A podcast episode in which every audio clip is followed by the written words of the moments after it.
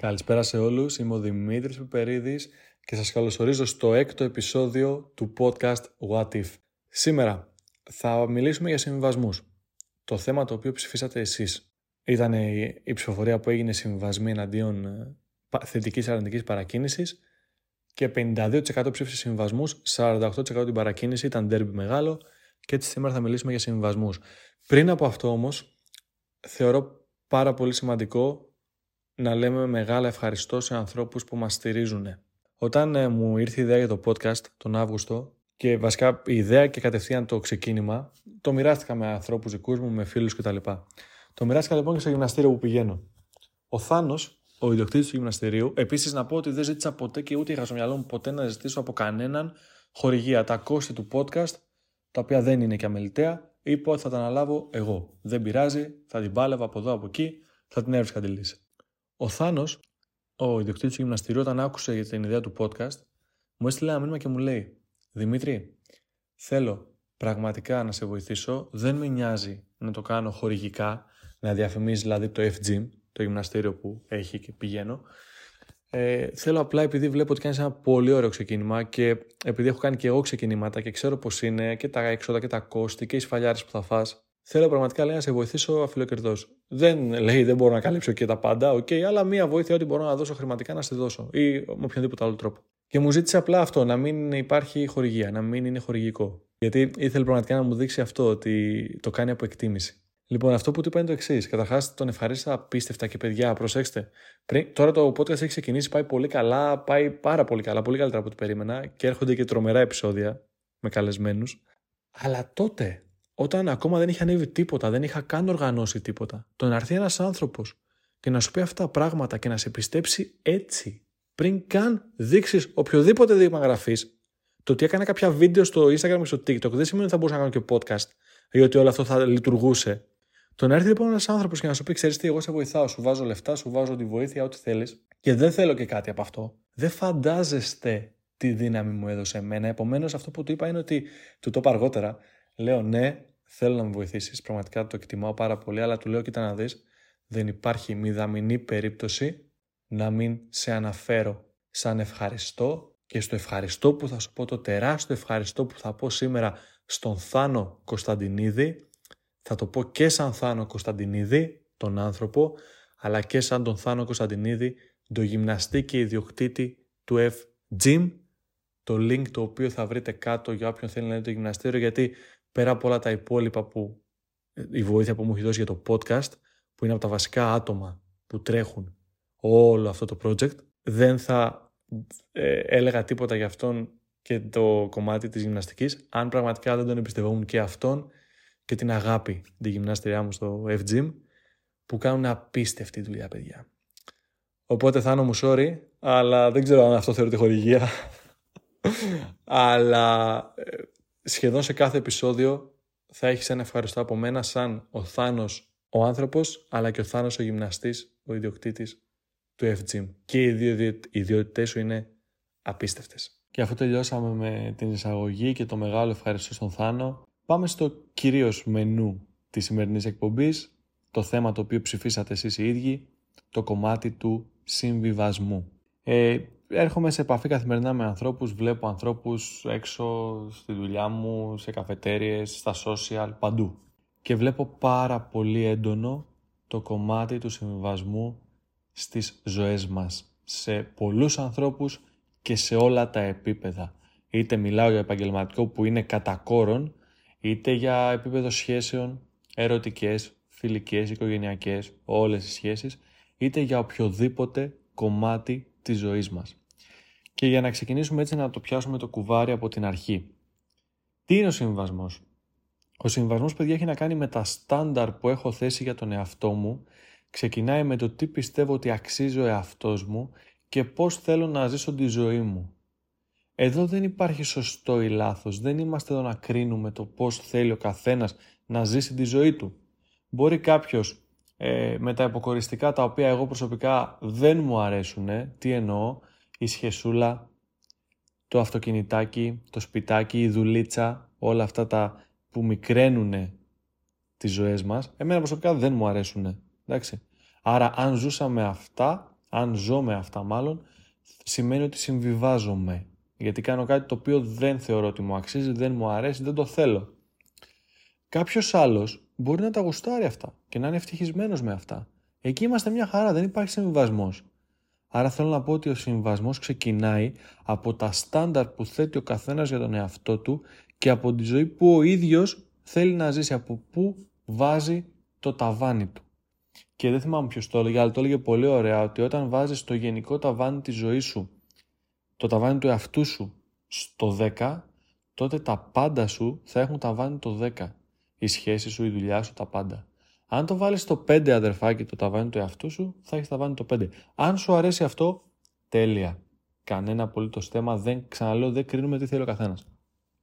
Άρα συμβασμός είναι όταν αυτά τα οποία θες και πιστεύεις ότι αξίζεις αποκλίνουν από αυτά που ζεις. Και γιατί είναι αυτό κακό, γιατί είναι κακό να μην ζεις τη ζωή που θέλεις, να μην έχεις αυτά που αξίζεις και να συμβάζεσαι με λιγότερα; Γιατί αδερφέ μου και αδερφή μου ε, δεν θα ζήσουμε άλλη ζωή από όσο γνωρίζουμε.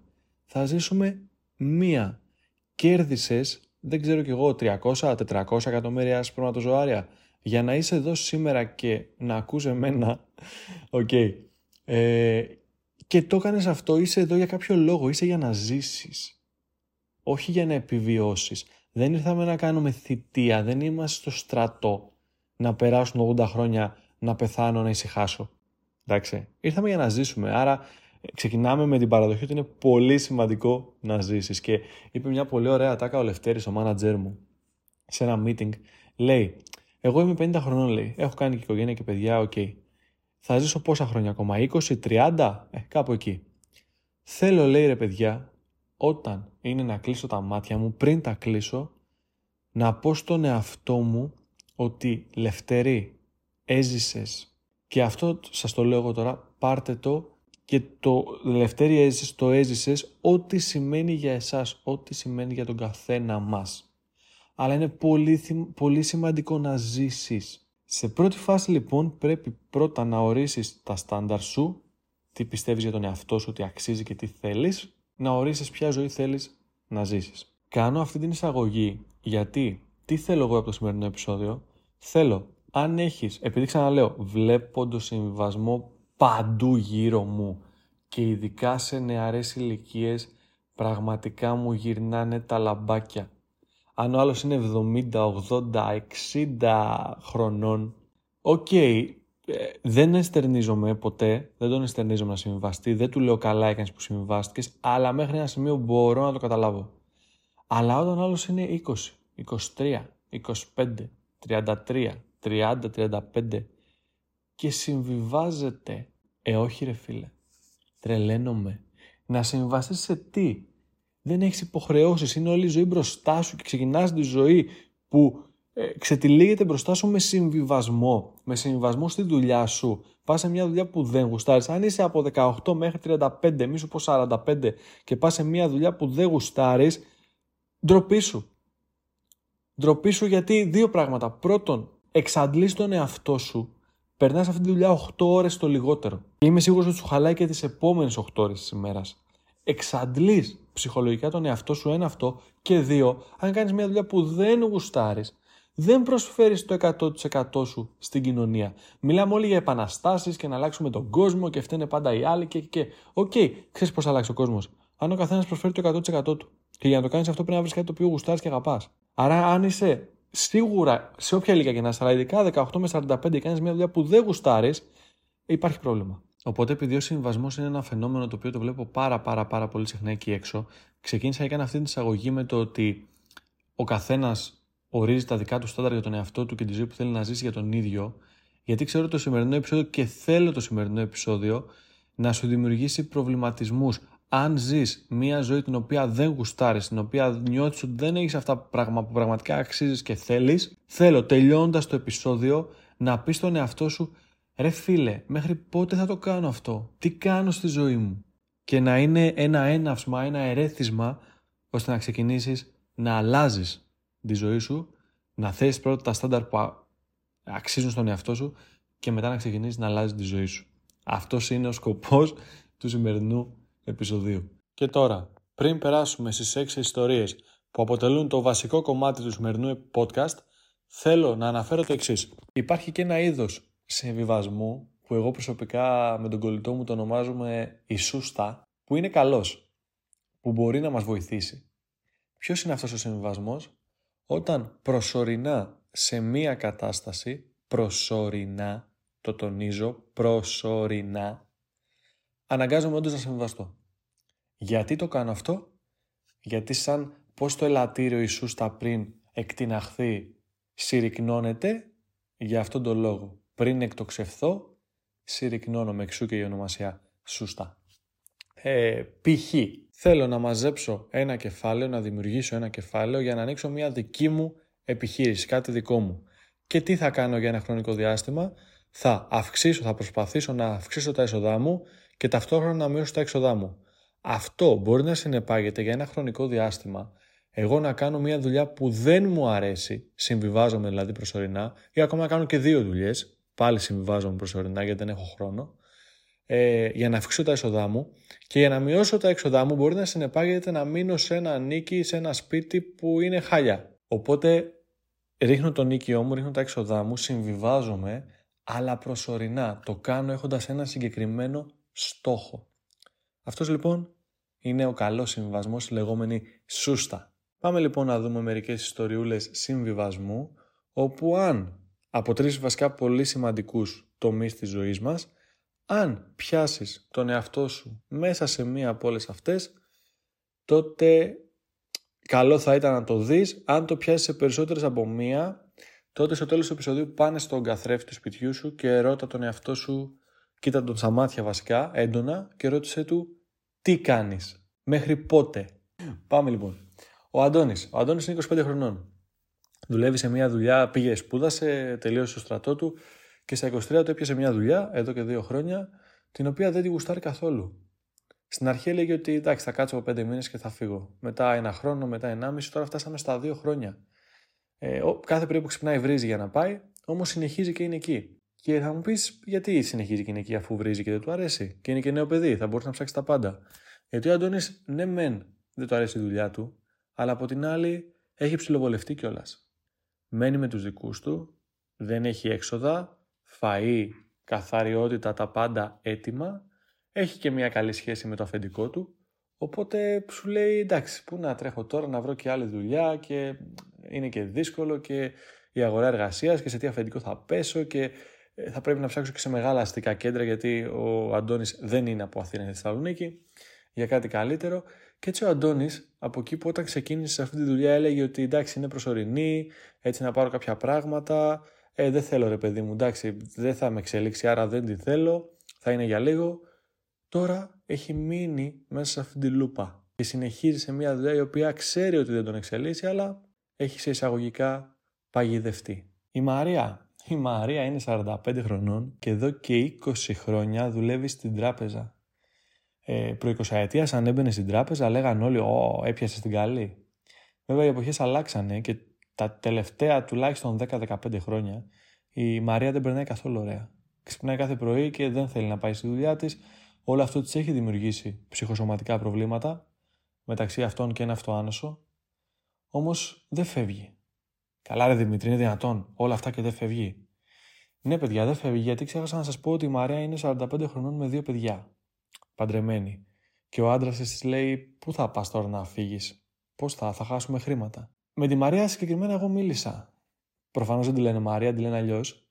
Αλλά θα σας πω, εγώ μίλησα με τη Μαρία και της πρότεινα να έρθει στη δική μας δουλειά, σαν ασφαλιστική σύμβουλος. Μια δουλειά με εντελώς διαφορετικό περιβάλλον από το περιβάλλον της τράπεζας. Και η Μαρία αρνήθηκε. Γιατί η Μαρία φοβήθηκε. Φοβήθηκε το ρίσκο της αλλαγής. Ποιας αλλαγής θα μου πεις, αφού θα πήγαινε σε ένα καλύτερο περιβάλλον. Ναι, αλλά στην τράπεζα ξέρει τα κατατόπια. Έχει τον σταθερό μισθό, ας το πούμε έτσι. Παρένθεση, μαθαίνω ότι η Μαρία σκίζει στις ασφάλειες στην τράπεζα. Πάει πάρα πολύ καλά. Πράγμα που αν έκανε σαν ατομικά, σαν ασφαλίστρια, θα της έδινε πολύ περισσότερα λεφτά και θα βοηθούσε πολύ περισσότερο κόσμο και πολύ πιο σωστά. Παρ' όλα αυτά η Μαρία φοβάται. Και έτσι, εδώ και 20 χρόνια, έχει συμβιβαστεί σε μια δουλειά που της τρώει και της καταστρέφει το μέσα της και δεν ξέρω, αυτοί και ο άντρας της μάλλον νομίζουν ότι αυτό κάνει καλό στα παιδιά γιατί τους δίνει χρήμα. Δεν θα συμφωνήσω. Ο Μιχάλης. Αχ, αυτός ο Μιχάλης. Ο Μιχάλης, παιδιά, βρήκε τον έρωτα της ζωής του σε ένα νησί, σε διακοπές το καλοκαίρι.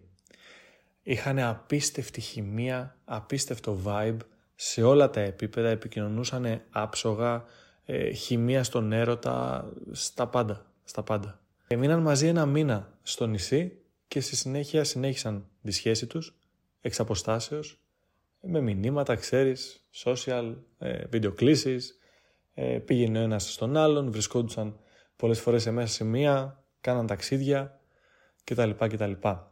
Ώσπου κάποια στιγμή ο Μιχάλης άρχισε να έχει σκέψεις. Και τι κάνει η κοπέλα μου εκεί μόνη της; Και αν ε, είναι με άλλον και αν με απατάει και αν παρότι δεν υπήρχαν κανένα τέτοιο δείγμα. Ε, και πόσο θα κρατήσει αυτή η απόσταση και θέλω να τη βλέπω και τι θα γίνει. Και οι φίλοι μου εδώ έχουν όλοι τις σχέσεις τους από κοντά και εγώ είμαι μόνος και και και και και και. Έτσι ο Μιχάλης είπε στην κοπέλα του να χωρίσουνε. Αυτή ξεκίνησε να του λέει ότι μιλάμε για μια μεταβατική περίοδος και ότι, περίοδο και ότι θα είμαστε μαζί στην ίδια πόλη και θα κόψουμε την απόσταση και και και και. Αλλά ο Μιχάλης τα είχε γράψει αλλιώς στο μυαλό του. Οι σκέψεις του και η έλλειψη επικοινωνίας που είχε αρχίσει να υπάρχει επηρέασε την όλη κατάσταση. Και έτσι χωρίσανε. Ο Μιχάλης δεν επέλεξε τη σούστα στην προκειμένη περίπτωση. Δεν επέλεξε να συμβιβαστεί προσωρινά. Το αποτέλεσμα; Συμβιβαζόταν σε όλες τις υπόλοιπες σχέσεις του γιατί δεν μπόρεσε ποτέ να βρει κάτι αντίστοιχο. Η Ειρήνη. Η Ειρήνη, παιδιά, πληγώθηκε πολύ.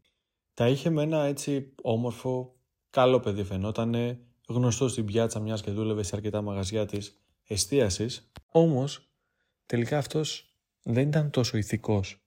Κάποια στιγμή η Ειρήνη τον πέτυχε με άλλη κοπέλα. Και έτσι χωρίσανε. Η Ειρήνη πληγώθηκε πολύ βαθιά.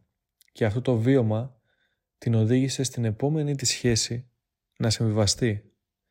Βρήκε κάποιον ο οποίος, το λεγόμενο rebound που λέμε, ο οποίος ε, ήξερε βαθιά μέσα της ότι δεν της ταιριάζει, δεν είναι αυτό το οποίο αξίζει στην ίδια ή αυτό που θέλει πραγματικά η ίδια, αλλά την άλλη ήξερε ότι είναι κάτι πολύ πιο ασφαλές.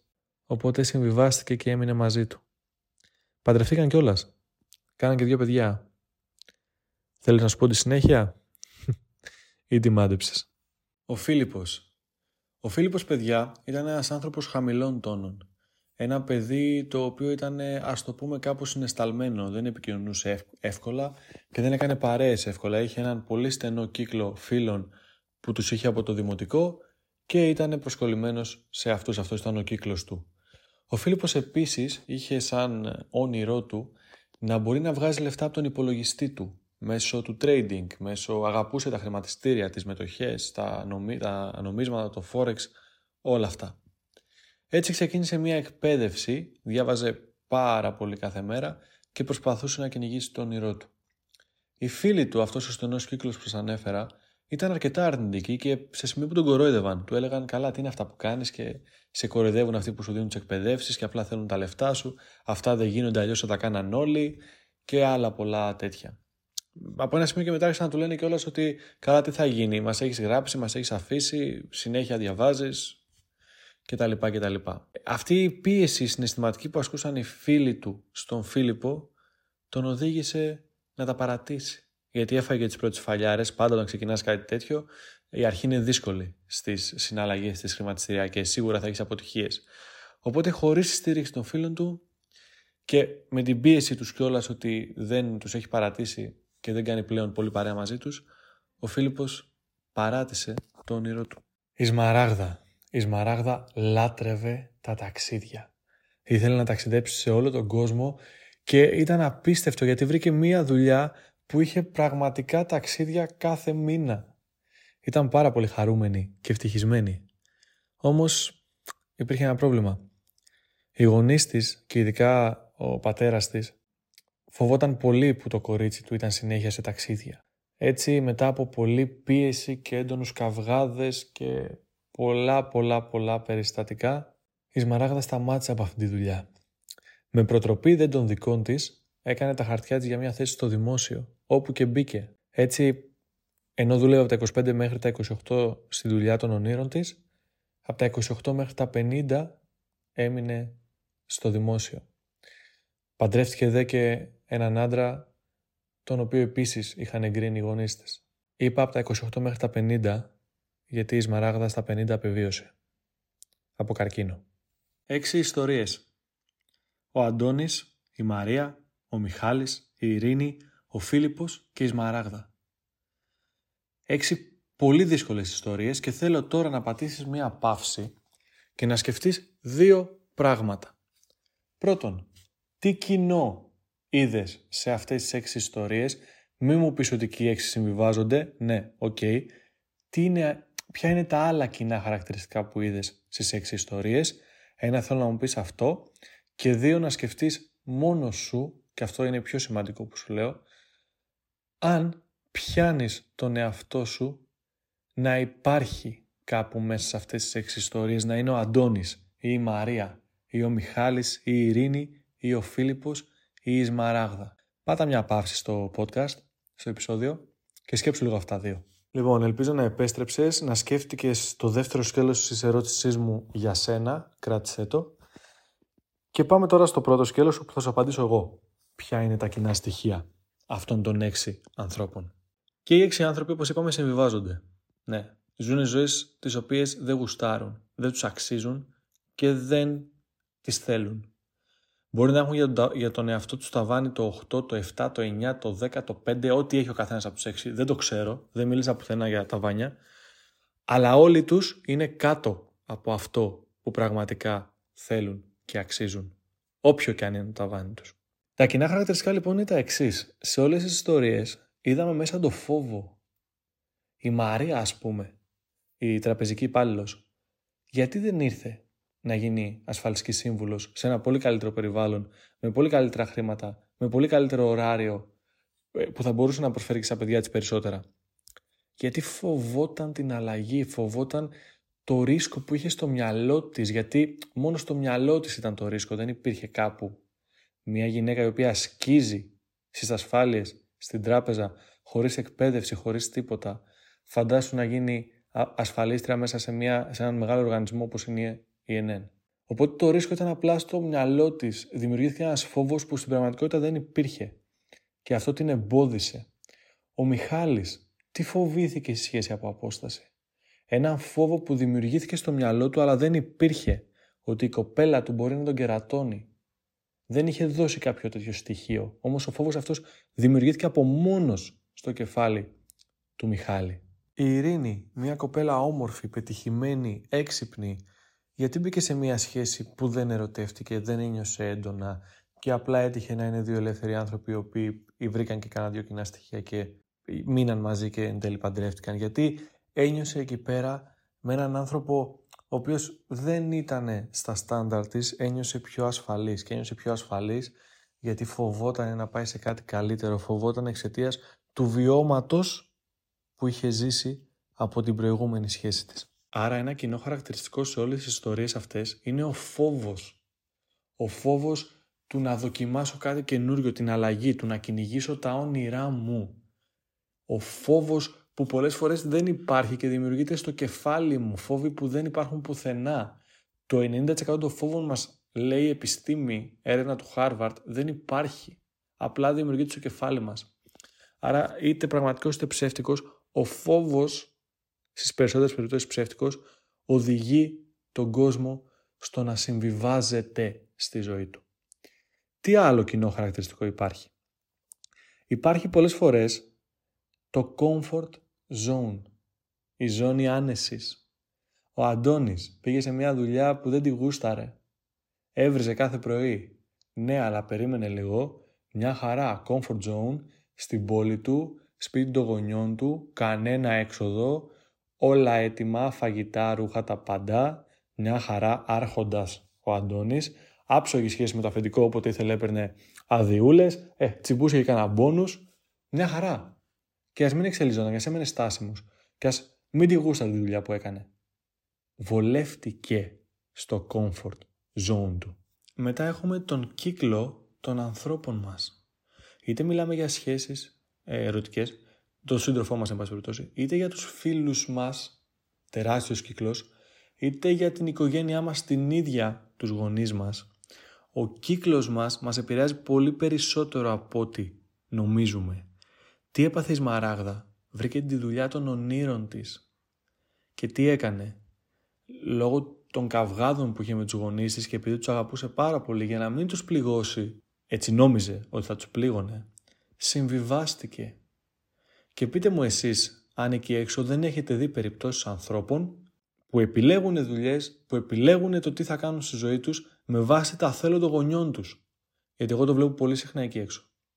Η Σμαράγδα όχι απλά άφησε τη δουλειά των ονείρων της και πήγε σε μια δουλειά που δεν της άρεσε. Το δημόσιο, που ακόμα το ακούω και τρελαίνομαι. Αχ, να μπει στο δημόσιο να κάνει την καλή. Δεν ξέρω σε ποια εποχή ζουν αυτοί οι άνθρωποι, αλήθεια. Και για να μην πείτε πολλά πολλά, εντάξει, ε, τα ίδια μου έλεγε και η μητέρα μου. η οποία βέβαια είναι ε, μεγαλύτερης ηλικίας, είναι ακόμα σε παλιές εποχές. Οκ, αλλά ε, μου έλεγε τα ίδια. Εντάξει. Δεν το κάνουν από κακό, δεν λέω αυτό. Εντάξει, το κάνουν από αγάπη. Απλά η αγάπη πολλές φορές με το τι γνωρίζω για τον κόσμο έξω και το τι θέλει ο άλλος άνθρωπος που αγαπάω εγώ ε, έχουν μεγάλες διαφορές. Οπότε η Σμαράγδα τι έκανε, συμβιβάστηκε στη ζωή της για να μην μαλώνει με τους γονείς της, βρήκε ένα γαμπρό που θέλαν οι γονείς της, παντρεύτηκε μικρή που θέλαν οι γονείς της και στα 50 απεβίωσε από καρκίνο. Μπορεί να συνδέονται αυτά δύο, μπορεί και όχι. Αν με ρωτάτε, συνδέονται. Και ένα ακόμα στοιχείο που οδηγεί σε συμβιβασμό και δεν φαίνεται καθαρά σε καμία από τις έξι ιστορίες, ίσως λίγο του Φίλιππου, αλλά μπορεί να το έχουν και οι έξι, έστω και λίγο μέσα τους, είναι τα χαμηλά στάνταρ ή μάλλον τα χαμηλότερα στάνταρ από αυτά που αξίζουμε ή αλλιώς η έλλειψη αυτοπεποίθησης ή ε, η έλλειψη του γνωρίζω τι αξίζω. Γιατί και οι έξι, αν δεν κάνω λάθος, κάναν στο τέλος επιλογές τις οποίες ήταν κάτω από τα στάνταρ τους. Αυτό οφείλεται σε όλα τα υπόλοιπα που είπαμε, αλλά πολύ πιθανό σε ένα βαθμό να οφείλεται και στο γεγονός ότι οι ίδιοι πραγματικά δεν γνωρίζουν 100% πόσα πολλά αξίζουν. Οπότε και συμβιβάζονται. Αν λοιπόν έπιασε τον εαυτό σου να ταυτίζεται με μία ή με πολλές από αυτές τις ιστορίες, ε, θέλω να σου πω κάτι.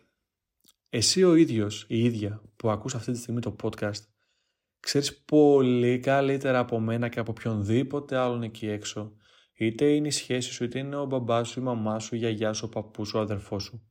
Ξέρεις πολύ καλύτερα τι θέλεις, τι αξίζεις και ποιος πια είσαι. Είσαι ο ή αρμόδιος αρμόδια να ορίσεις για τον εαυτό σου τα στάνταρ που του αξίζουν. Αυτά που εσύ ο ίδιος, η ίδια θέλεις να πετύχεις και να ζήσεις στη ζωή σου. Θυμάσαι τι είπε ο Λευτέρης; Να κλείσω τα μάτια μου και να έχω πει ότι Λευτέρη έζησα. Το τι σημαίνει για σένα το έζησα το ξέρεις εσύ; Ξαναλέω, δεν είμαι εδώ για να πω ότι όλοι πρέπει να το ζήσουν στα άκρα. Όχι και δεν κρίνω το τι αρέσει στον καθένα. Ο άλλος μπορεί απλά με, το, με τα βασικά ρε παιδί μου να είναι χαρούμενος και ευτυχισμένος. Τέλεια, άψογα, ζήστο έτσι όπως εσύ θα είσαι ευτυχισμένος. Δεν κρίνουμε τα ταβάνια που βάζει ο καθένας για τη ζωή του. Άμα θα είναι το 2, το 3, το 5, το 10. Μιλάμε εδώ πέρα και λέμε ότι αν έχω για τον εαυτό μου ταβάνι το 5, να ζήσω στο 5. Αν ζήσω στο 3, συμβιβάζομαι και δεν ζω πράγματα τα οποία θέλω να ζήσω. Αυτό θέλω να καταλάβεις από το σημερινό podcast. Ό,τι και να υπάρχει εκεί έξω που πιστεύεις ότι το αξίζεις, ότι το γουστάρεις, ότι το θέλεις στη ζωή σου, ότι θα σου δώσει αξία. Είναι μια δουλειά η οποία θα σου προσφέρει το α, β, γ, δ που θέλεις. Θα μου προσφέρει λεφτά, θα μου προσφέρει χρόνο, θα μου προσφέρει προσφορά στον κόσμο, θα μου προσφέρει και ευέλικτο ωράριο. Τέλεια. Κυνήγησέ την. Είναι ένας άνθρωπος εκεί έξω ο οποίος θα σου προσφέρει αυτά που θέλεις. Ε, είναι, ε, προσφέρει πολύ αγάπη, είναι δοτικός, επικοινωνούμε καλά, ε, κάνουμε καλό έρωτα. Τέλεια, κυνήγησέ τον. Είναι οι φίλοι οι οποίοι θα σου προσφέρουν αυτά τα οποία ζητάς από φίλους. στήριξη, συνεργασία, αγάπη, βοήθεια. Ναι, αυτά είναι τα στάνταρ σου. Αυτά κυνήγησε. Αυτό θέλω να καταλάβεις από το σημερινό επεισόδιο. Δεν κρίνουμε το τι θέλει ο καθένας, απλά τον προτρέπουμε να το κυνηγήσει. Και ο μόνος άνθρωπος πάνω στο blind που πραγματικά γνωρίζει τι θέλεις εσύ που ακούς αυτή τη στιγμή το επεισόδιο, είμαι εγώ. Όχι, είσαι εσύ. Κανένας άλλος. Κανένας άλλος. Ούτε η γονή σου. Και θα στο ξαναθυμίσω μία ακόμα φορά ότι έχουμε περιορισμένο χρόνο. Βασικά ένα. Δεν ξέρουμε πόσο χρόνο έχουμε. Σήμερα κάνω το podcast. Είμαι εδώ, γυρνάω το επεισόδιο μια χαρά. Φαντάσου ότι δεν ξέρω καν άμα θα προλάβω να το ανεβάσω αυτό το επεισόδιο. Δεν γνωρίζουμε τι χρόνο έχουμε. Και λέει πεθαίνω και το επεισόδιο μένει στο κινητό ρε. Απίστευτο. Όχι εντάξει. Ε, δεν γνωρίζουμε πόσο χρόνο έχουμε. Και σίγουρα ακόμα και να ζήσουμε, ζήσουμε, ζήσουμε, ζήσουμε, κάποια στιγμή θα πεθάνουμε. Το μόνο σίγουρο είναι ότι θα πεθάνουμε. Έχουμε περιορισμένο χρόνο. Οπότε ποιος ο λόγος να συμβιβαστείς στο οτιδήποτε. Από ό,τι είπα, εξαιρείται ο συμβιβασμός της σούστας. Γιατί είμαι σίγουρος ότι έχεις δει ανθρώπους να συμβιβάζονται στη ζωή τους για μισό χρόνο, για ένα χρόνο, για δύο χρόνια, για οχτώ μήνες. Έχοντας όμως το μυαλό τους ότι εγώ, ναι, θα ζοριστώ, θα κάνω μια ζωή που δεν θέλω για αυτό το χρονικό διάστημα, γιατί μετά θα πετύχω πολύ περισσότερα και θα είμαι στη ζωή που πραγματικά θέλω. Αυτό είναι τέλειο. Αυτό ποιος το κάνει, μπράβο. Το θαυμάζω. Αυτό ναι. Αυτό το συμβιβασμό, τον προσωρινό, τη σούστα, να την κάνεις. Με την ψυχή μου να την κάνεις. Οπότε, αυτό ήταν το σημερινό επεισόδιο, το επεισόδιο νούμερο 6. Ε, θέλω, βασικά πιστεύω ότι έχω φάει τρελό καντήλι ή θα φάω τρελό καντήλι, αλλά αυτό θέλω από αυτό το επεισόδιο. Θέλω όσοι ζείτε μια ζωή που δεν συμβιβάζεστε, δεν θα με βρίσετε, θα το γουστάρατε κιόλας. Οι υπόλοιποι, α, κάποιοι μπορεί να με βρίσετε. Αυτό θέλω. Θέλω να, γιατί το, αν βρίσετε σημαίνει ότι υπάρχει προβληματισμός έντονος. Οπότε είναι το πρώτο βήμα. Έχω πει ότι δεν θα χαϊδέψω αυτή σε κανένα επεισόδιο. Το σημερινό θεωρώ ότι ήταν αρκετά ε, σκληρό, είχε αρκετό ξύλο μέσα. Αλλά απ' την άλλη, αν αυτό είναι αφορμή να ξυπνήσει έστω και ένας άνθρωπος εκεί έξω και να κυνηγήσει τη ζωή των ονείρων του και τη ζωή την οποία πραγματικά αξίζει, τότε τέλεια. Αξίζουν όλα τα καντήλια που μπορεί να φάω. λοιπόν, να είστε καλά, ε, να χρησιμοποιούμε το what if θετικά πάντα, θα το θυμίζω σε κάθε επεισόδιο, ε, να είστε υγιείς, να προσέχετε τον εαυτό σας και παιδιά, να μην συμβιβάζεστε. Δεν έχουμε άπειρο χρόνο. Τα φιλιά μου μέχρι το επόμενο επεισόδιο να είστε τέλεια.